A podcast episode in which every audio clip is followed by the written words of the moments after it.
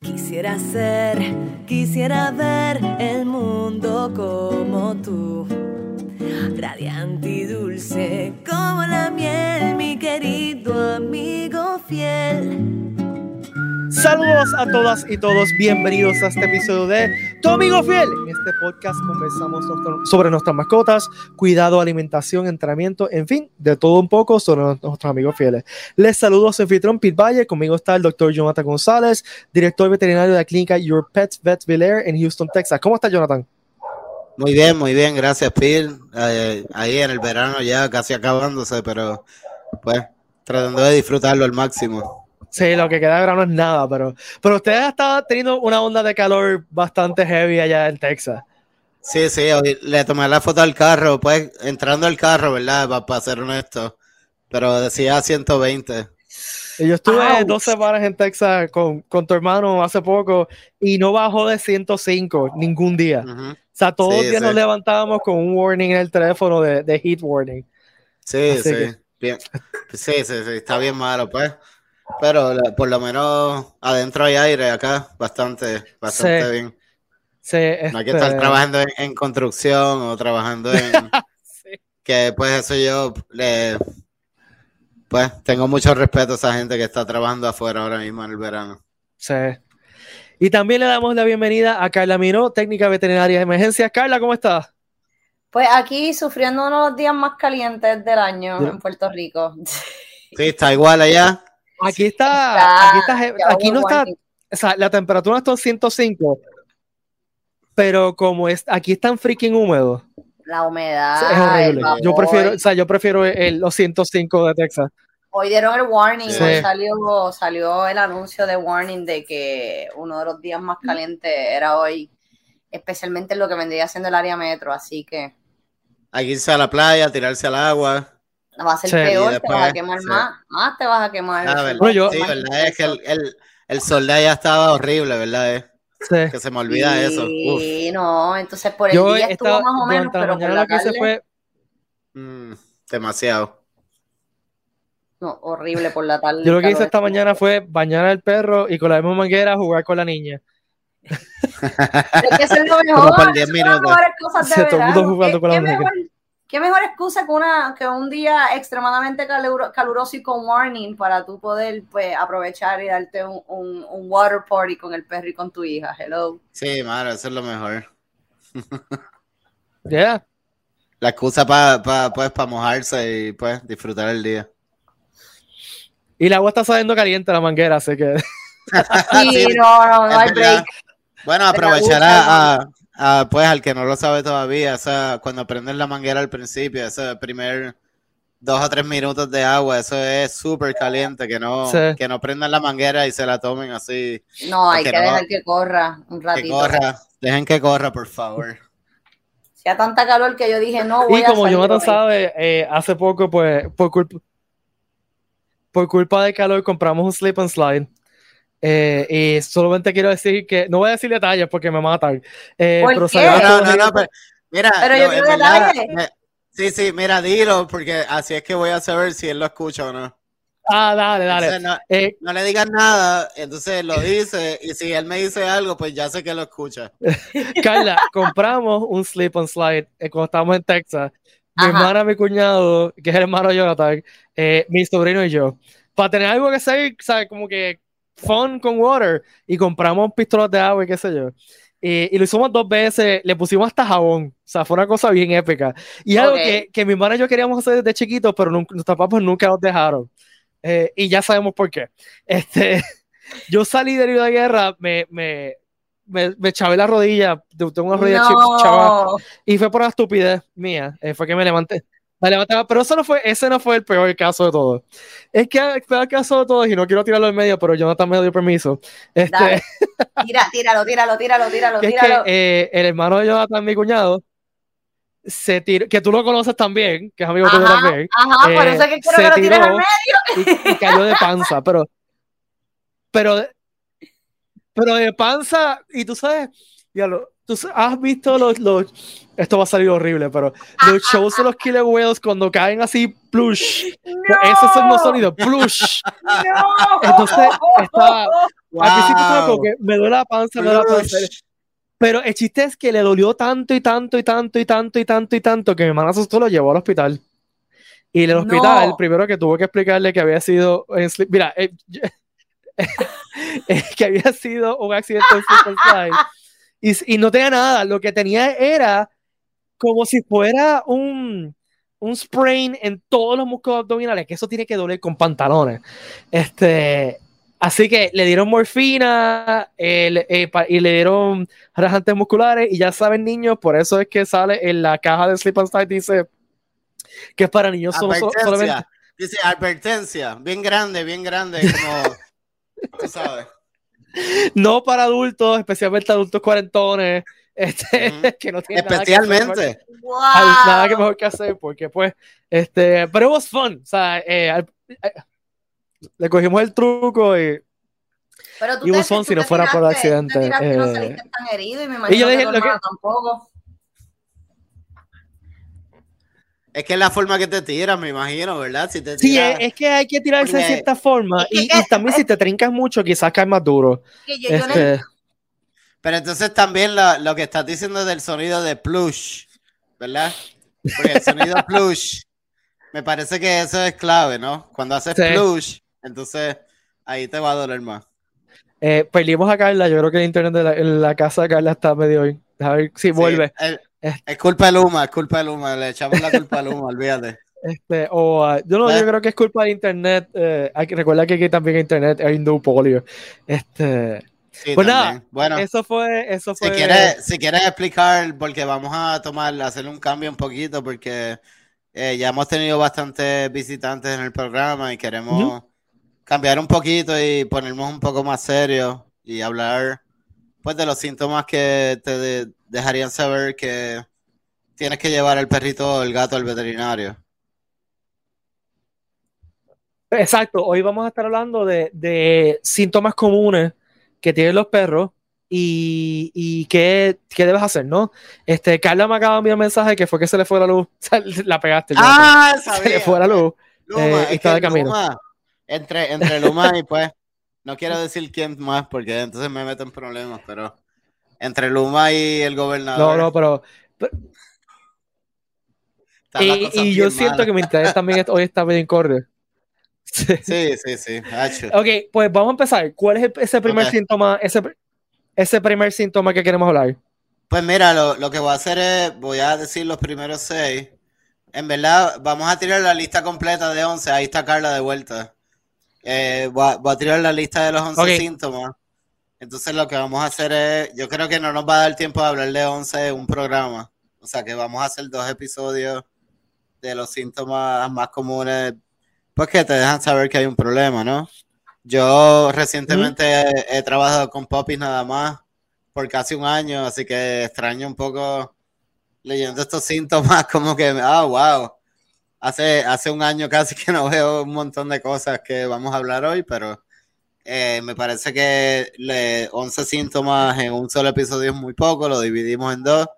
Y después vamos a tener una serie de 11 episodios que vamos a abordar de cada síntoma y pues razones que debería llevar el perro al veterinario, porque desde que empezamos este podcast, de verdad que ese es mi propósito, ¿no? No, no es hablar solo de tener eh, visitantes y hablar de otras personas y hablar de otras cosas, ¿no? En verdad me parece que la, el punto más grande de este programa es, y de este podcast es hablar de pues de, de, las cosas que le preocupan a la gente, de sus mascotas, porque para eso es que lo hacemos, ¿no? No es para estar anunciando gente o cosas, pero para nosotros sentarnos y hablar de, de medicina veterinaria, porque entre Carla y yo, pues tenemos mucha experiencia y Pete tiene experiencia también de, de ser dueño. Sí. Y queremos, pues, eh, pasar mucho tiempo hablando de las diferentes enfermedades y creo que este es un buen formato para pasar bastantes horas, casi probablemente como horas hablando de, de estos problemas. Quiero, Doc, antes de que, de que abundes un poquito más en eso, eh, que, quiero hacer hincapié en el hecho de que hay, hay una diferencia bien grande Okay, que la gente tiene que entender y los guardianes responsables tienen que entender lo, de lo que viene siendo nosotros y ellos. Nosotros podemos verbalizar qué es lo que nos está pasando, cómo nos estamos sintiendo, este, qué, cuáles han sido los cambios y desde cuándo. Por eso cuando, cuando es con un ser humano se le dice síntomas. Y una mascota no puede verbalizarlo. Entonces, eh, estas mascotas son duras, son fuertes, son, ¿verdad? Estos animales, por ende, muchas veces cuando estamos viendo ya lo que viene siendo estas muestras de que la mascota no está normal, pues normalmente es cuando ya la, mascota lleva tiempo sintiéndose mal. Y como hay una gama eh, enorme de, la, la, situación que pueda estar sucediendo, que le pueda estar ocasionando, ¿verdad? Eh, eh, esto que estamos viendo abnormal en la mascota, es bien importante entender que por eso se le llama signos clínicos. Y estos 11 signos clínicos que, son indicadores que debe llevar la mascota, la mascota al veterinario es porque hay muchas situaciones de medicina interna que pueden estar ocurriendo, ya sea de manera individual o de manera simultánea, que pueden estar provocando estos signos clínicos en la mascota. O el hecho de que vea un vómito, una diarrea o que te orinó fuera del, del pad o de donde sea, quizás para uno pues no sea gran cosa, pero para lo que viene siendo la salud veterinaria, ¿verdad? De, la medicina veterinaria en la mascota es bien importante, por eso es que pues decidimos tocar este tema el día de hoy y eventualmente, como dijo el doctor Jonathan, este, dedicarle un episodio a cada signo clínico, porque hay muchas cosas que pueden estar ocasionando vómitos, no necesariamente tienen que ser problemas gastrointestinales, por ejemplo, ¿no? Sí, ese es muy buen punto. Eh, mucha, la lista de vómitos y diarreas podríamos que escribir la pared completa. Y eso. Eh, Todo. El animal puede estar teniendo problemas del riñón y te lo puede demostrar con vómitos y diarreas, porque pues se está intoxicando, problemas del hígado, el animal puede estar obstruido de manera urinaria y te lo está demostrando con vómitos y diarreas. O por eso es bien importante, ¿verdad? De los temas que vamos a tocar en los próximos dos episodios, que si usted ve estos signos clínicos en su mascota, pues los lleva al veterinario. O sea que queremos leer la lista de, los, de los 11 síntomas. Eh, ese es, bien importante. Yo creo que después de las visitas de vacuna, ¿verdad? Yo creo que casi lo más común es vómito y diarrea. Eh, eh, otros síntomas que vamos a hablar es la orina, eh, incrementado o menos orina, las dos cosas importan, el apetito, eh, cuánta agua toman, el peso y el cambio en personalidad. Esos son los primeros seis que vamos a hablar. Entonces, en el otro episodio vamos a hablar de síntomas respiratorios, síntomas de como picor y de piel, problemas de ortopédicos, eh, problemas en los ojos y también cosas bastante serias, ¿no? Que se van a notar en cambios en las encías, en encías eh, blanqueadas y sangrado y emergencias bien feas que pues, eh, aunque no, no queremos verlas, pues son una realidad y Carla lo más seguro va a tener más información que yo, porque yo no, no he sido mucho de, de emergencia, yo he tenido mi shift de emergencia en, general practice, pero nunca he sido veterinario así de, de quedarme overnight y nada de eso. So, eh, Carla tiene mucho más, muchas más horas de vuelo en eso que yo. So, vamos a, tenemos dos perspectivas diferentes y eso ayuda un montón al, podcast. Claro que sí, claro que sí. Acuérdate que muchas veces antes de que lleguen a las manos de lo que viene siendo los, eh, eh, ¿verdad? El, el crew que está especializado en emergencia pasan por lo que viene siendo el, regular DVM, que es el veterinario de cabecera de la mascota. Y muchas veces después de ahí es que salen referidos a lo que viene siendo emergencia. Eso no necesariamente llega a nosotros, por eso es importante determinar este, que la, importancia de llevar a estas mascotas cuando se ven estos signos clínicos. Sí, porque ya cuando lo muestran es que hay problemas, ¿no? Claro. Y los gatos más todavía, ya sabes, los gatos, si te muestran algo los gatos, llévalo ayer. Sí, los gatos son más, eh, no sé cómo decir en español, son, no son más finicky, son, son más de cualquier cosa. Lo, esconden, lo, esconden mejor también, ¿no? Exacto. Sí, lo esconden súper. cuando lo están demostrando, de cualquier cosa se estresan, eh, de cual, cualquier cosa, el gato puede estar lo más tranquilo y se estresó y ya automáticamente tienes una emergencia. Eh, de un cuadro respiratorio cuando el gato vino por un problema gastrointestinal. Así mismo es. O sea que ese es más o menos el cuadro que le queremos dar y pues tenemos un, un montón de experiencia y Pete como dueño de mascotas de seguro ha tenido experiencia con muchos de estos síntomas.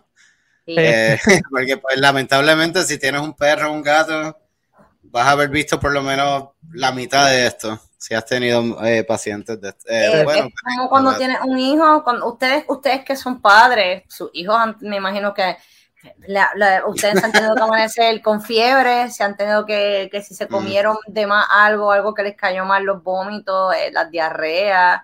Los, los cantazos. Los cantazos.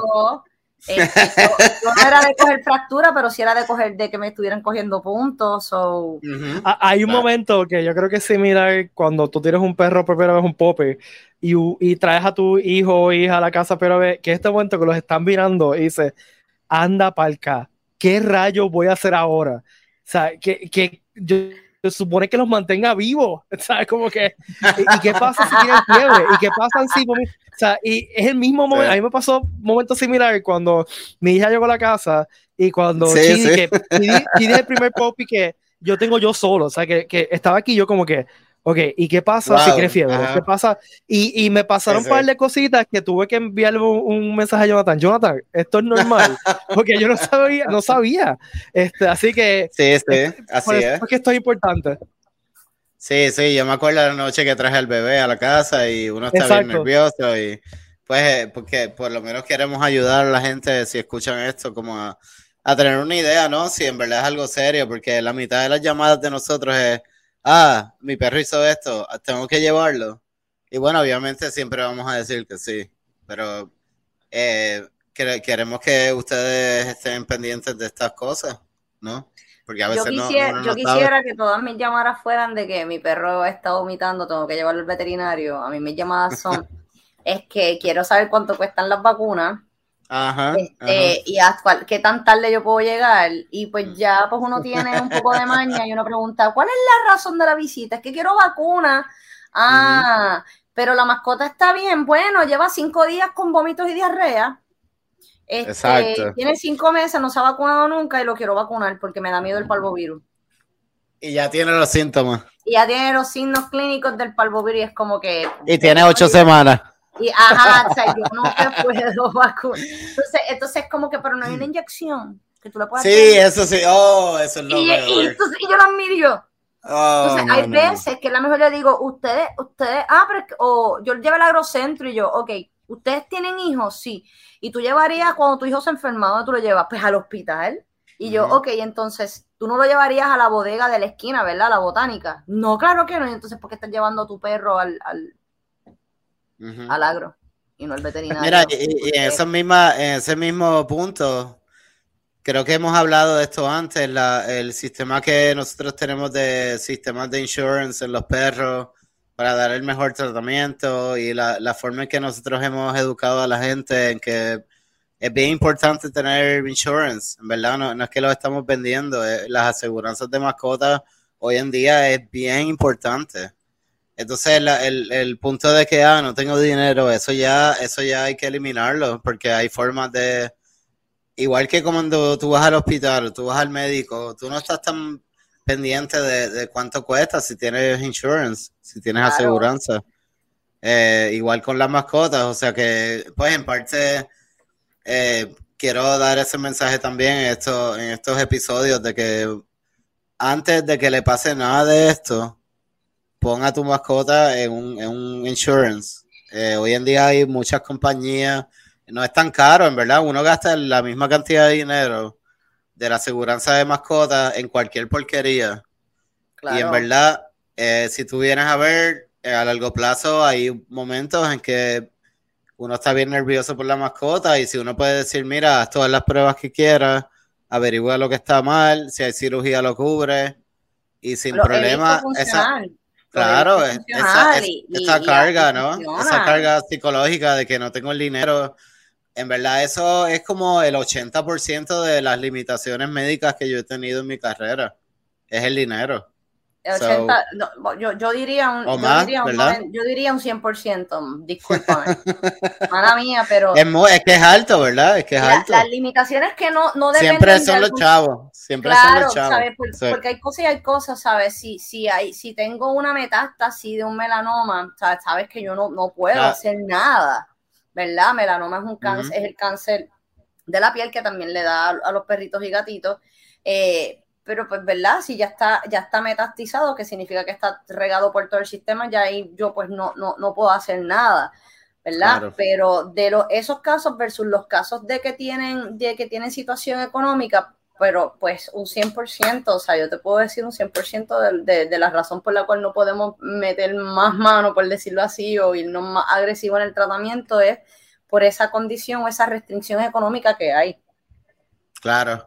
Y por favor, le pido a cualquier veterinario que esté escuchando esto, por favor, edúquense en aseguranzas médicas de mascotas, edúquense en cómo aceptarla, en cómo ayudar a la gente en usar esas aseguranzas, no solo en beneficio del paciente, pero en beneficio de las clínicas. claro. si quieren más información, yo puedo hablarles un rato a, a quien sea sobre eso, porque en verdad nosotros usamos eso para dar medicina gold standard porque no hay ese miedo del dinero, ¿no? Y eso yo lo he visto ya. Y no solo eso, sino que hay veces que las personas, ¿verdad? Se les olvidan que nosotros, ¿verdad? Desde este lado de acá, somos también seres humanos que sentimos y padecemos. Y, y no será mi mascota mía, muy mía, pero yo he dedicado 15 años de mi vida esto, por ende me, importa, así que aunque no lo crea, a mí me duele no poder hacer más por la mascota, a mí me duele saber que hay un set de herramientas, un set de cosas que puedo hacer, pero que pues hay, hay unas situaciones que me lo limitan y, es bien frustrante para nosotros, para el personal veterinario, tanto el técnico como el veterinario más todavía. O sea, es que a nosotros fuerte también y nos llevamos esto con, nosotros y se nos queda y, nos frustramos, aunque no sea culpa de nosotros. y pagamos. y a veces pagamos. Y a veces pagamos. A veces decimos, ¿tú sabes qué? ¿Qué es lo que te falta? Te falta Mira, yo lo, mira aquí está el wallet, aquí está la tarjeta. lo he hecho, lo he hecho. Y yo, creo que toda persona que está en el campo de la medicina veterinaria lo ha hecho. Claro. si no lo has hecho, si no lo has hecho es que no has llevado tiempo suficiente. Exacto. la carrera. Exacto, porque por más, y, hay veces que, que piensan que nos ven así serios, por ejemplo, en, emergencia uno tiene que ser serio. De puertas a dar, yo los lloro a todos, yo me frustro y, quisiera hacer más, pero pues uno tiene que ser serio porque tampoco me lo puedo llevar al, más, más a pecho de lo que ya me lo llevo. Por ende, es bien importante siempre la, prevención. Si nosotros tenemos un buen plan médico para la mascota y nos encargamos de todo lo que viene siendo la prevención de la mascota, minimizamos más de un 90% todas estas situaciones que pueden llegar a, que te pueden llevar a, un evento en tu vida en el cual pues tengas que pasar por una mala experiencia, una mala situación que, te tengas que ver en el que o, o le pago la casa el día de hoy o salvo la vida de la mascota, porque es difícil y más cuando uno tiene hijos o dependientes de uno. Y, lo, he visto, Por favor, confía en tu equipo veterinario y en el veterinario. Confíen, por favor. Nadie, ningún veterinario está ahí para cogerte de bobo o para tomarte.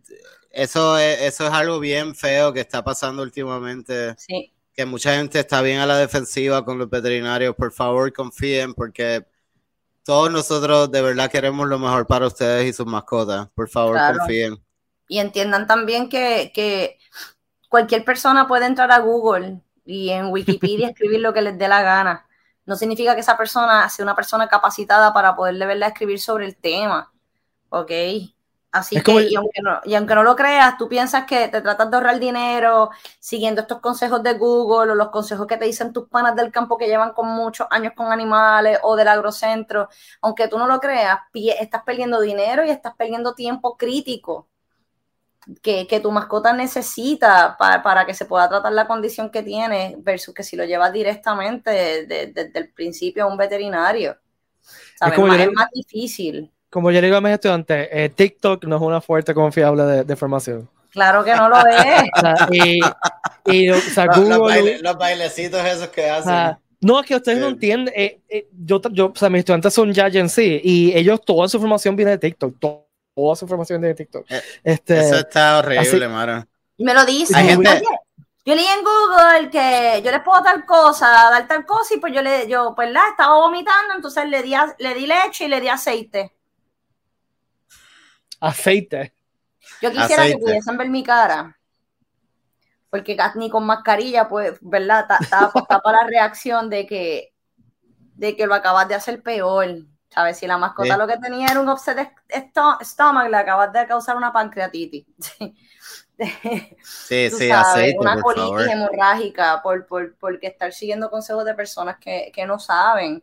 Y, y yo sé que da miedo no saber mucho del tema, pero de la misma manera que pues, uno pues confía, cuando uno tiene un problema cardíaco, uno confía en el cardiólogo. Pues si tu mascota tiene una situación, uno debe confiar en el veterinario. Mm. Bueno, Corillo, ¿qué tal si en los minutos que nos quedan de este episodio eh, hablamos por encima de la lista y después el próximo episodio empezamos a ir uno por uno la lista? Pues el primero es el vómito y diarrea. Eh, me parece que eso, eh, en verdad, hay un montón de cosas que pueden causar eso, eh, divididas en edad y razas y en verdad pueden ser cosas metabólicas, pero también que, que metabólico significa problemas en los órganos, como dijo Carla, los riñones, el hígado. Pero en verdad, como el 90% de las veces es eh, algo dietético que se comió diferente, o parásitos en los más jóvenes. Eh, a veces el estrés, aunque no, aunque parezca extraño, el estrés a veces si deja el perrito como boarding le puede dar diarreas y eh, y quiero en verdad dar hincapié en que la diarrea con sangre, aunque se vea fea, no, no es algo así tan extraño, es bien común, ¿verdad, Carla? es sumamente común. Eh, varias condiciones pueden provocar eh, sangre en la excreta. Hay mascotas, como, como dijiste, que están más predispuestas a esa y la más mínima indiscreción en la dieta pueden provocarle lo que se conoce como una colitis hemorrágica, que es cuando tienen esa, esas diarreas así sanguinolentas, que eso pues, puede asustar a cualquiera. Hay muchas otras cosas que también pueden ocasionar eso, pero pues uno empieza a, descartar por lo más sencillo que, pues como mencionaste, indiscreción en la dieta, eh, problemas metabólicos como pues una indiscreción en la dieta tan severa que haya tocado, ¿verdad? Haya inflamado el páncreas, que también secreta ciertas enzimas que ayudan con el metabolismo. Eh, hay, razas que como pueden sufrir más de eso que otras. Claro. vamos, a hablar un poco más los chitsus, los yorkie. Los yorkie son dulces para lo que se conoce como el, el Acute Hemorrhagic Diarrhea Syndrome, que antes se, se, llevaban en el mismo término de la colitis hemorrágica. Los Westies, los Scottish, los, los Schnauzers son, eh, son el chico poster de la pancreatitis. Este, así que pues, esas razas ya están un poquito más, más predispuestas a lo que viene siendo eh, las reacciones violentas por, cambio, por cambios en la dieta, al igual los vómitos. Eh, los vómitos en los gatos pueden ser hairball, eh, puede ser algo bien. Algo simple. Algo simple que pues, se resuelve con, con, dietas apropiadas para eso, pero pues también podemos ver vómitos en perros por lo mismo, problemas gastrointestinales. Eh, cuando, cuando yo me preocupo mucho, mucho por los vómitos es cuando hay vómitos pero no hay diarrea. Sí, sí, sí, es verdad. Y, si, y, si me están vomitando la comida sin digerir y no hay diarrea más de 24 horas, pues ya yo estoy pensando más en un problema de obstrucción gástrica, que se hayan comido eh, algún objeto que, que, ¿verdad? Que no sé, que, que no, no lo puede digerir y que haya, haya tapado esas vías gástricas. Que pues, sí, o, el intestino. Exacto eso sí es con urgencia, se debe, se debe de verificar y diagnosticar y en caso de ser necesario cirugía, pues para evitar bregar con, que, se rompe intestino y otras cosas adicionales. Este, pero en los gatos, en los gatos, los vómitos, a mí me preocupan un poquito más porque no necesariamente significa pancreatitis. Yo puedo tener un gato eh, con inapetencia sin tener vómitos y diarrea y puede tener una pancreatitis. Ahora, a una, obstrucción también. O una obstrucción, que lo he visto en los gatos. Este, ahora lo que es que no comen nada. Correcto. Ahora, también yo veo mucho en los gatos cuando tengo fallos renales o tengo problemas de infecciones urinarias severas y en los gatos machos hasta obstrucción urinaria o los fluted, pues eso sí se van a ver con, con vómitos. Así que también depende de la especie, que es lo que, es lo que significa los vómitos. Yo veo me, alegra que mencionas la orina, que ese es el segundo tema. Que los gatos que están bloqueados, que no han orinado, que a veces van a la caja, vuelven y salen y no han orinado nada. Eso o los que orinando gotitas en spots que no son el área. Normalmente cuando el gato empieza a tener problemas urinarios, él te va a orinar fuera de la caja de arena, que es algo totalmente no normal para los gatos porque son súper limpios. Eh, lo vas a ver squatting, ¿verdad? Engotado, tratando de, presionar y de orinar y no va a haber nada. Ahí eso es un caso de emergencia que no debes esperar ni, ni, ni una hora. Ahí a las millas. Sí. para llevarlo, porque pues se intoxican y entonces, eh, y si están tapados, pues no puede orinar, se puede reventar la vejiga, etcétera. Así que eh, cuando vemos esa situación, sí es bien importante llevarlo al, veterinario. Y obviamente sangre en la orina en cuando sea, y más en estos gatos que vamos a abordar más en el tema, pero sangre cuando sea en la orina, cambios en los hábitos de orina, Correcto. orina más, frecuentemente o más cantidad. Hasta el eh, color en la orina. Si tengo un, tengo un, animal, especialmente si es gato mayor, que me está orinando casi blanco, pues ya yo me preocupo de problemas renales, porque estoy viendo que no hay concentración suficiente en la orina. Así que, estos cambios, los gatos más que en los perros, los perros normalmente, yo cuando, eh, eh, los podemos detectar un poco más rápido cuando, cuando se tapan. El perro, pues vemos orina en la, en la sangre, rápido verificamos, sacamos placas, hacemos urinalysis, etcétera, verificar. hay, hay, como menos, menos urgencia, ¿no? Que es más como. Sí, em, porque es que ese, el, el, el perro, el gato macho se va a tapar más rápido que el perro macho, pues por, por el tamaño de, del pene y el tamaño, ¿verdad? De, de, lo que viene siendo la uretra. El perro el perro macho es mucho más fácil de destapar que un gato macho. Yo he sabido estar tres horas encima de un gato macho tratando de destapar con el pene ya morado. So, O te destapo o te termino de traumar el pene. Y, y una posibilidad que eventualmente tenga que hacer un tipo de cirugía que tenga que remover eso. Así que es bien importante, entre más rápido tú me traigas al gato, si tienes alguna sospecha de que pueda tener problemas en la orina, entre más rápido eh, menos doloroso, menos traumático para el gato y menos doloroso y menos traumático para tu bolsillo también va a ser. Así mismo es. Entonces el, tercer, después de la orina, ¿no? Que la orina después de todo esto que hablamos es, bien importante a veces. Ajá.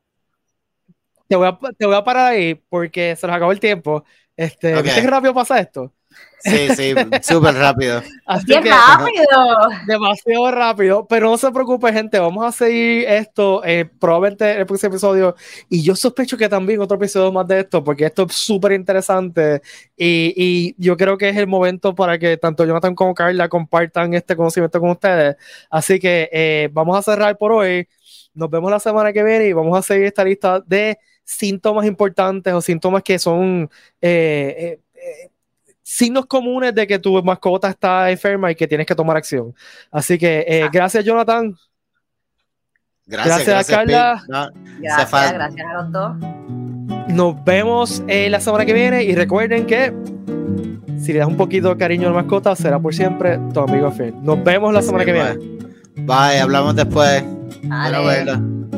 Bye.